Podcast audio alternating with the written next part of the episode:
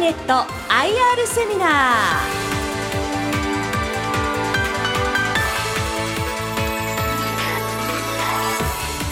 この時間は1月28日に開催したラジオ日経相場の福の神注目企業 IR セミナーからハピネット IR セミナーの模様をダイジェストでお送りします。ご出演はハピネット代表取締役社長榎本誠一さんです。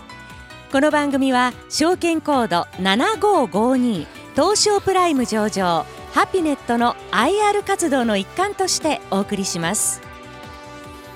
玩具を中心に映像音楽ソフトビデオゲームアミューズメント関連商品をいずれもトップクラスのシェアで取り扱う業界最大手の商社です。オリジナル玩具映像作品ビデオゲームソフトなどの企画制作やカプセル玩具専門店の運営など夢を届ける事業を展開しています。それではご紹介しましょう。証券コード7552東証プライム上場ハピネット代表取締役社長榎本誠一さんです。盛大な拍手でお迎えくださ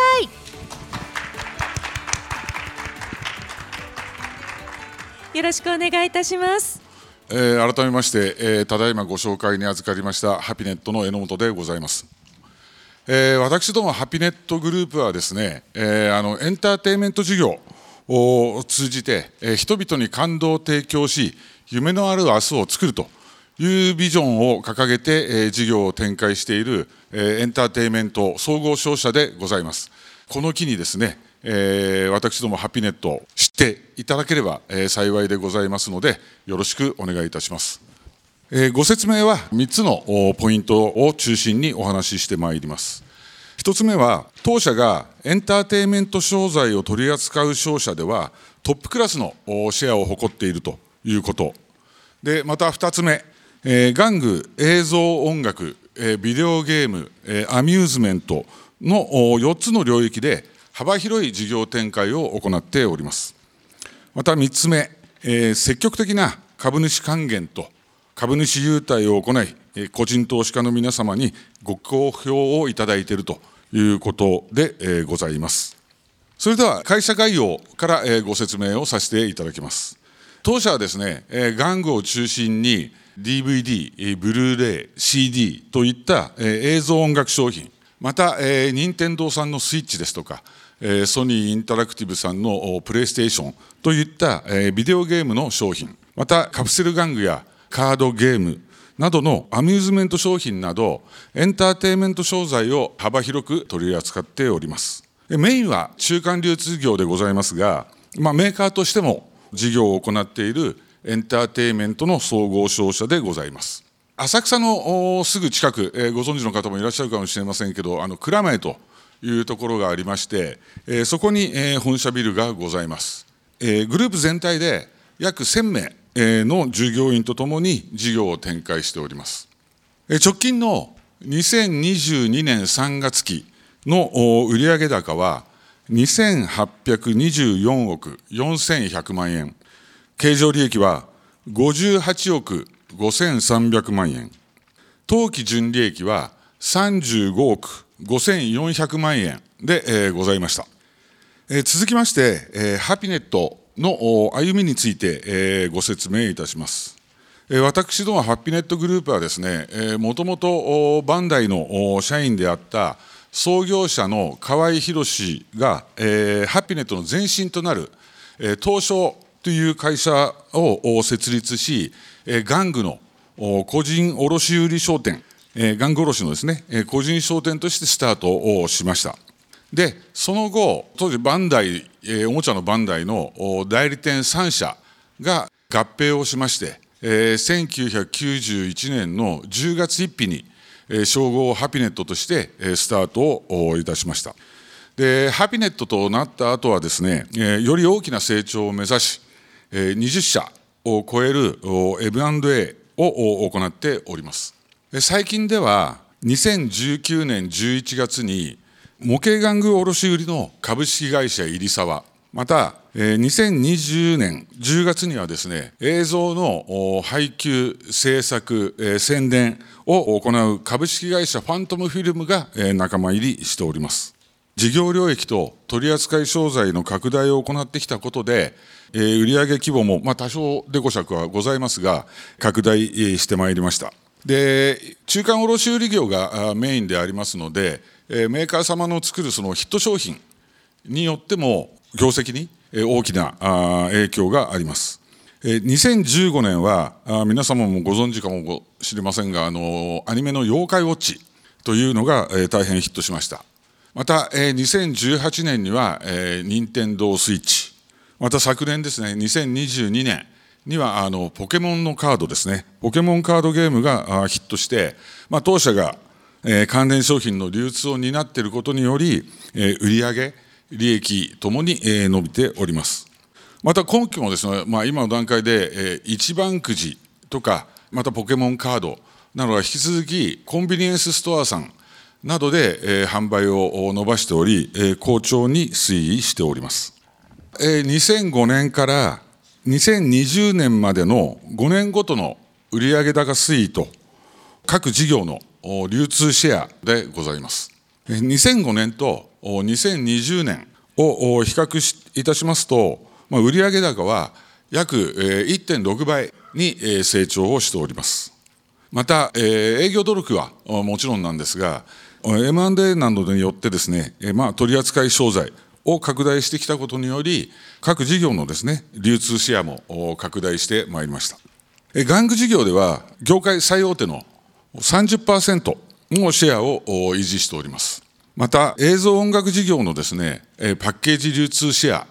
は、2005年の5%から、現在では約26%に増加し、こちらも業界最大手となっております。ビデオゲーム事業における任天堂商材の流通シェアは、2005年には取り扱いがございませんでした。ですが、2020年にはですね、国内の約25%を流通しております。アミューズメント事業のいわゆるガチャガチャですね、あのカプセル玩具なんかは2005年の20%から現在はですね、約60%に増加しており、こちらも業界最大手となっております。続きまして、当社の事業内容および事業領域についてご説明させていただきます。先ほども申し上げましたが、当社は今、中間流通業を主要事業としております。中間流通とはですね、簡単に申しますと、メーカー様から商品を仕入れ、購入させていただいて、販売店様にお売りする、いわゆる卸売業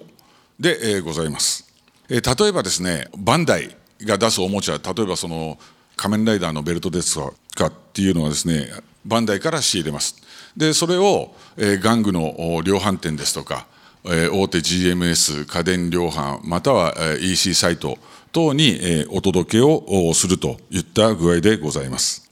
で、えー、日本のエンターテインメント業界は、えー、多種多様な、えー、商品がございまして、えー、メーカー様、販売店様も多数ございます。えー、当社のようなですね、この中間流通業を活用することでですね、さまざまな商品を一括して、え、お届けをすることができるため、まあ、流通に伴う、え、コストの抑制ですとか、または効率化なんかも図ることが、え、可能でございます。で、え、私ども、まあ、長年やってますんで、私どもその多くの各商品の販売データを持ってたりですね、まあ、長年培ってきたノウハウによって、えー、何がどこで、えー、どれぐらい売れるのかといったこの需要予測を行う役割も担っております。ただこの需要予測っていうのは大変難しいんで、これは今現在も課題の一つでございます。で、ハビネットグループは、えー、全国のメーカーさん、えー、この約700社から、えー、商品を購入させていただいています。で、それらの商品を約この1200社の販売店様にお売りしているわけですが、1200社といってもですね、コンビニエンスストアさんだけでも、やっぱり5万点以上ありますんで、この店舗数からすると、相当な店舗数になります。ですから、それらを確実に全国各地のですね、お客様に商品をお届けするということが我々の使命となっております。このようなですね、事業展開を行っている企業は他になく、まあ、玩具、映像音楽商品のですね、中間流通業としては、業界最大手でございます。では、ここからはですね、各事業についてご説明いたします。まずは、玩具事業でございます。私ども玩具事業の2022年3月期の売上高は1054億円。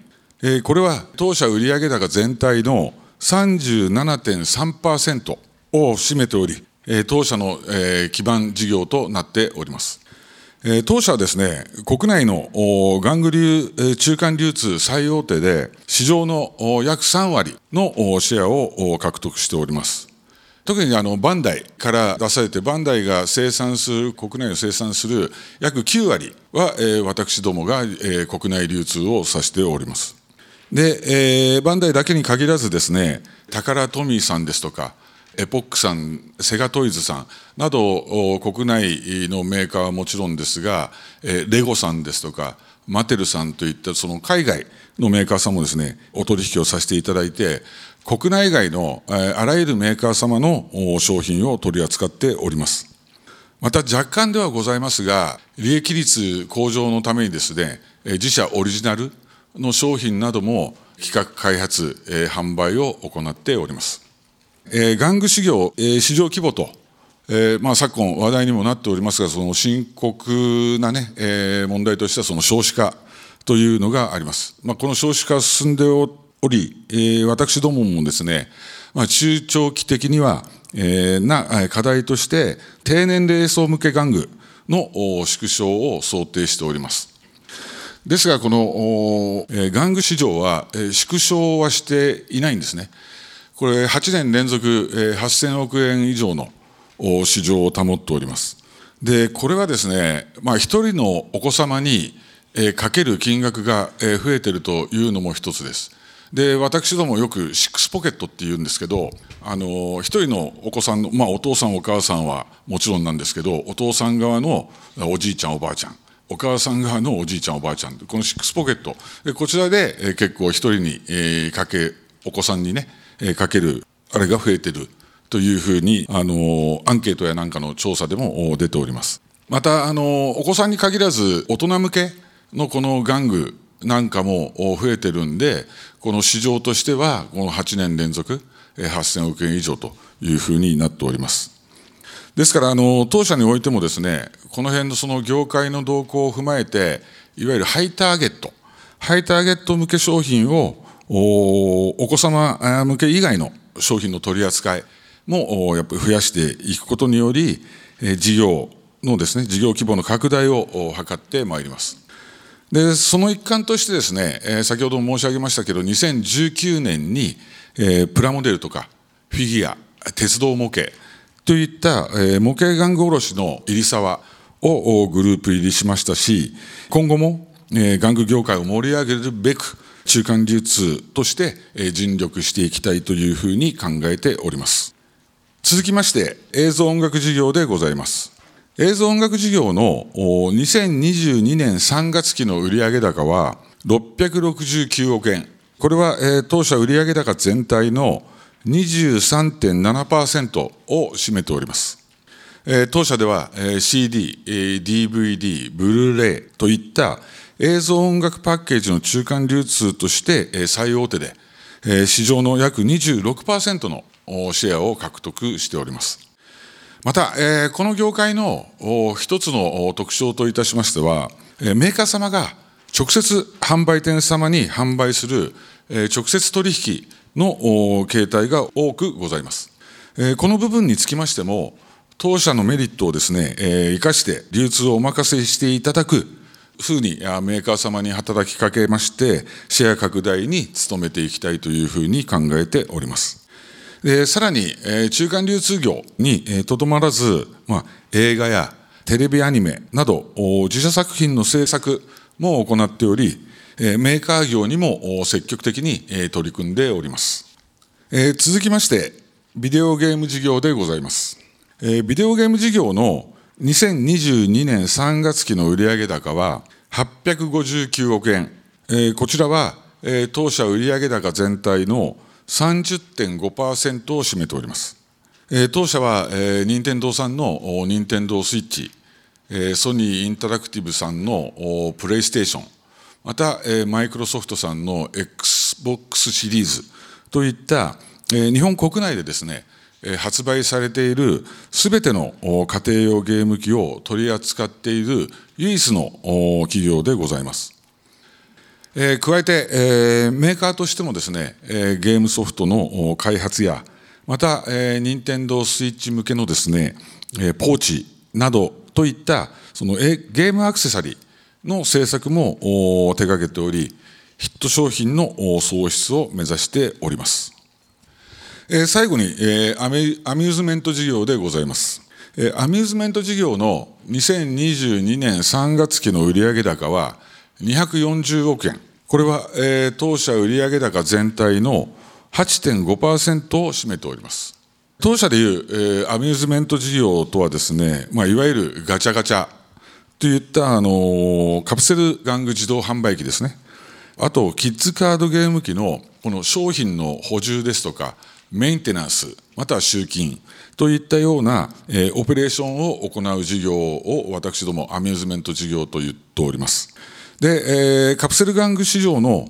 シェアは約6割を獲得しており、まあ、こちらも業界トップシェアを誇っております。また、えー、最近はですね、当社運営のカプセル玩具の専門店のガシャココというのを新規出店に取り組んでおります。えー、大型商業施設を中心にですね、まあ、今現在全国で約70店舗を展開しており、この3月、今期終わりの時点ではですね、おそらく、80店舗ぐらいまで、これは拡大していくというふうに思っております。まあ、その後も、この出店を進めていく予定でございます。続きまして、当社の物流拠点についてご説明させていただきます。全国のお客様にですね、まあ、先ほどの1200の販売店さんなどにですね、迅速に商品をお届けするために、当社では東西に物流センターを有しております。えー、東日本ではですね、千葉県の船橋と市川に2つありまして、えー、西日本では大阪の東大阪に1拠点、えー、ございます。いわゆる CD、DVD、ブルーレイですとかゲームソフトなんてもう定型的な形のものであればいいんですが、えー、玩具なんかは大きいもの、小さいもの、尖ったもの、いろいろありますんでですね、この、それらをまとめて、この出荷しなければならないというのが、えー、梱包作業の効率化が大変難しいで、あります。まあ、そういったオペレーションを確立していることも当社の強みの一つでございます。えー、今のが私ども物流の自動化についてですけど、結構、これであの見学させてくれというふうにおっしゃって、あの定期的にですね、私ども倉庫を見学していただける会社さんもいらっしゃいます。では、えー、続きまして、当社グループの10年後の目指すべき姿をですね、今回明文化しました。で、この長期ビジョンと2022年4月より開始いたしました第9次中期経営計画についてご説明させていただきます。当社グループの成長戦略といたしまして、長期ビジョンおよび2022年4月より3か年の第9次中期経営計画を策定いたしました。長期ビジョンは10年後の目指すべき姿としてですね、エンターテインメントの可能性を追求し、フロームハピネットで世界をワクワクさせるクリエイティブカンパニーというふうに掲げました。設定いたしました。で、えー、まあ、50年以上、このエンターテインメントビジネスに携わってきた、ハピネットだからこそできる楽しみ方ですとか、ライフスタイルにも関わるような新しいエンターテインメントスタイルを発信していきたいというふうに考え、これを策定いたしました。また、現在はですね、国内ビジネスに、が中心でございますが、世界をワクワクさせるということでですね、海外へもの進出もですね、見据えて、積極的に取り組んでいく所存でございます。10年ビジョンの第一歩としまして、まあ、最初の3か年計画、この第9次中期経営計画なんですが、そのビジョンをエンターテインメントとプラットフォームのデュアルエンジンで挑む、創造的成長というふうに掲げました。で、ここでいうエンターテインメント事業というのはですね、サービス、コンテンツの創造であり、プラットフォーム事業は、え、サービス、コンテンツの発信を意味しております。で、ハピネットが持つ、え、中間流通のですね、強みを生かしながら、クリエイティブ機能をさらに強化することにより、シナジーを発揮して、え、事業の価値を高めてまいります。第9次、地域経営計画の基本戦略といたしましては、3つ掲げました。1つ目は、えー、全事業での川上、川下領域施策の展開でございます。こちら消費者視点のサービス創造や、クリエイティブ機能により、中間流通主体のビジネスから、川上、川下に、のビジネスに事業領域を拡大してまいります。まあ、例えば、あの、この初年度、今期になりますが、この変革の年としてですね、いわゆるスポーツ応援グッズですとかですね、いわゆるライブコンサートですね、ライブなんかでの、で使えるグッズなどの新たなカテゴリーのですね、自社商品の拡大をしてまいりました。また、あの、川上事業といたしましては、まあ、先ほども申し上げましたが、えー、カプセル玩具の専門店、えー、ガシャココ、なども展開、拡大をしております。で、二つ目です。二つ目は、第五の柱となる新規事業への積極的な投資と海外展開への挑戦でございます。玩具、映像音楽、ゲーム、アミューズメントといったこの4つの柱以外にですね、第5の柱を樹立しなければいけないというふうに考えております。また、えー、新規事業へのですね、積極的な投資と、社内提案制度の整備など、持続的にアイデアを生み出せる事業、事業創出体制の構築を図ってまいります。えー、3つ目。3つ目はですね、サステナブルな経営体制構築に向けた取り組みでございます。経営体制を持続、持続性を意識したものへと転換していきます。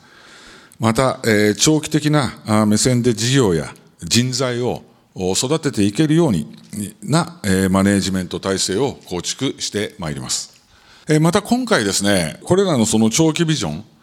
中期ビジョンを実現するために、グループ全体で共有すべき価値観として初めてバリューを定義化いたしました。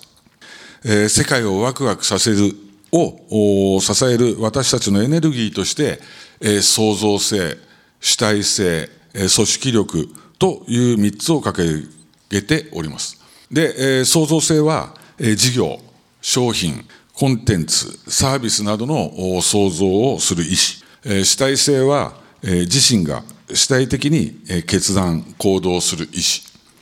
組織力は全社のチームワークを結集し、相乗効果を得る意思を表しております。3C エナジーズって書いてあるんですけど、創造性クリエイティブ、えー、組織力、ケイパビリティ、普通主体性っていうふうになると、インディペンデンスっていう英語が使われると思うんですが、あえてここをチャレンジというふうに、えー、位置づけております。というのは私ども今までその中間流通業が主でやってきてましたんでいわゆる川上のメーカーさんからの意向を聞き、えー、川下の販売店さんから、えー、要望を聞いたりっていうようなことで、えー、なかなか自分たちが主体的に動けるっていうのはなかったんですけど、まあ、今回、えー、この自分たちが積極的に主体的にメーカーへの提案販売店さんへの提案いろいろ川中からね川下、川下にも発信をしていきたいというふうに、この主体性をチャレンジというふうに位置づけております。でこの3つの意思、どれ一つとってもですねかけることなく全てがこれ掛け算になりますんで、えー、1つがゼロになっちゃうと全部ゼロになってしまいますのでこの3つかけることなくですねこの中長期ビジョンの実現に向けて全社員が一丸となって、えー、邁進をしております。えー、最後になりますが、えー、株主還元、えー、についてご説明させていただきます。まず配当についてでございますが、えー、私どもはですね、2020年1月に連結配当成功を指標とした方針へ変更いたしました。えー、安定的な、配当額といたしまして、1株当たり年間50円を維持するとともに、配当成功40%を目標として株主還元を実施してまいりました。ちなみに2022年3月期の配当はですね、えー、1株当たり65円で、ございました。続きまして、株主の皆様からこれ大変ご好評をいただいている株主優待制度についてご説明いたします。えー、毎年3月、えー、末日時点の株主様に、えー、優待カタログを送付して、お好きな商品を選んでいただく選択式の株主優待を行っております。えー、当社オリジナルの玩具ですとか、えー、ゲームソフト、DVD、ブルーレイとなどからですね、あの保有株数に応じて、えー、お選びいただく形で、例年20種類程度を用意しております。またさらにですね、500株以上を保有の株主様には、保有数に応じて子ども商品券を贈呈しております。この子ども商品券はおもちゃですとか育児用品ですとか、文房具などと交換できるのはもちろんなんですが、最近ではですねこれが飲食店で、使えたりまたあのタクシーで、使えたり随分幅広く、え使用できるような、え商品券になっております。で当社の株主優待の申し込み率はえー90%以上となっておりまして株主の皆様に大変ご好評をいただいております。本年もですね、この株主優待につきましては、3月中旬頃に発表を予定しております。多分当初、今回もまあ20前後の商品になると思います。で当社ホームページよりそれらをご確認いただければ幸いでございます。え以上をもちまして、えご説明を終了させていただきます。え、本日、え、このご説明を機にですね、え、ハピネットに興味を持っていただけましたら幸いでございます。ご清聴ありがとうございました。え本日はハピネットのことがよくわかりました。ハピネット IR セミナーご出演は証券コード7552東証プライム上場ハピネット代表取締役社長榎本誠一さんでした。榎本社長どうもありがとうございました盛大な拍手をお願いいたします